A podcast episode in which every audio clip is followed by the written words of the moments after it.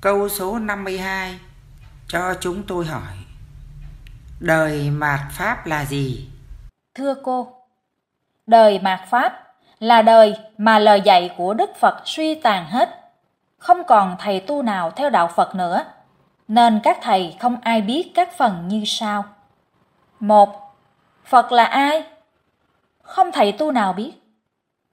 hai Đạo Phật có mấy pháp môn tu? Không thầy tu nào biết. 3. Đức Phật lập ra đạo Phật như thế nào? Không thầy tu nào biết. 4. Ai xin phép lập ra đạo Phật? Cũng không thầy tu nào hiểu. 5. Tổ chức đạo Phật ra sao? Cũng không ai tỏ tường, vân vân.